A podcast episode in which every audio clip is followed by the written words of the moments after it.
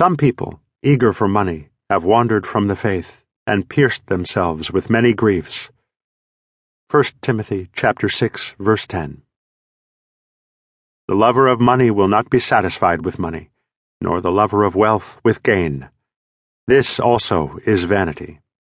Ecclesiastes chapter 5 verse 10. For what will it profit them if they gain the whole world but forfeit their life? Or what will they give in return for their life? Matthew chapter 16 verse 26. Several years ago, the Royal Bank of Scotland sent an offer for a gold MasterCard to Monty Slater. The card came with a $20,000 credit limit. Quite impressive for his first credit card, particularly when you consider that Monty is his Shih Tzu dog.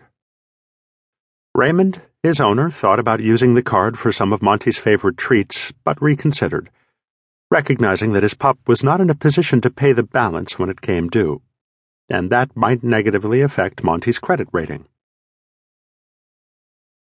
This may be a funny story, but it illustrates a sobering truth. We live in a world that encourages us to live beyond our means.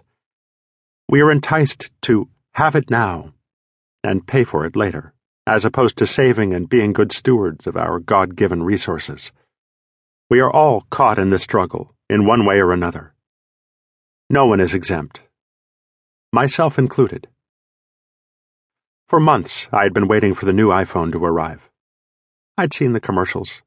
I'd put my name on the list for more information. I had to have one. Then, two months before the phone was released, my Palm Treo phone broke, and the insurance I had purchased provided a brand new one. I had a dilemma.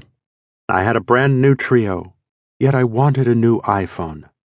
I kept trying to convince myself that I needed a new iPhone but I felt a twinge of guilt at the very thought because I had a brand new phone.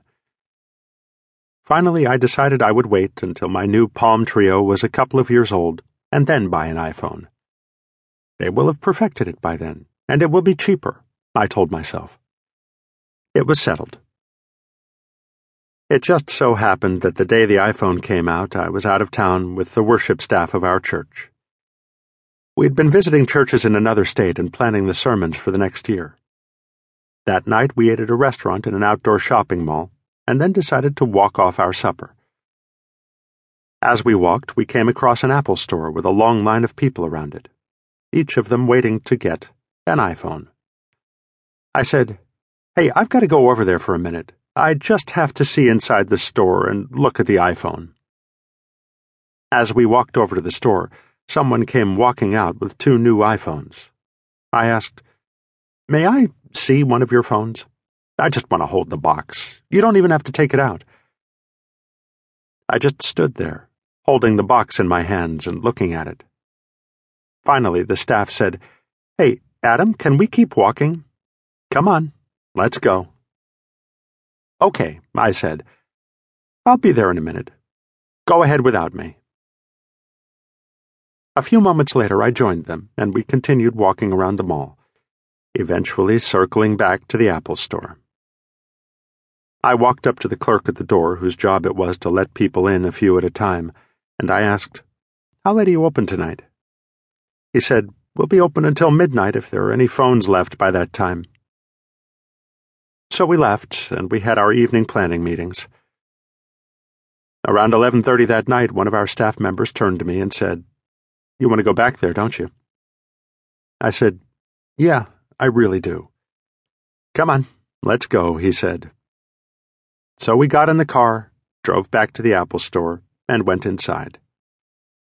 There was no line now, and they still had a handful of phones left. I held the phone and had three different salesmen demonstrate its features for me. Before long, I had convinced myself that I really needed it.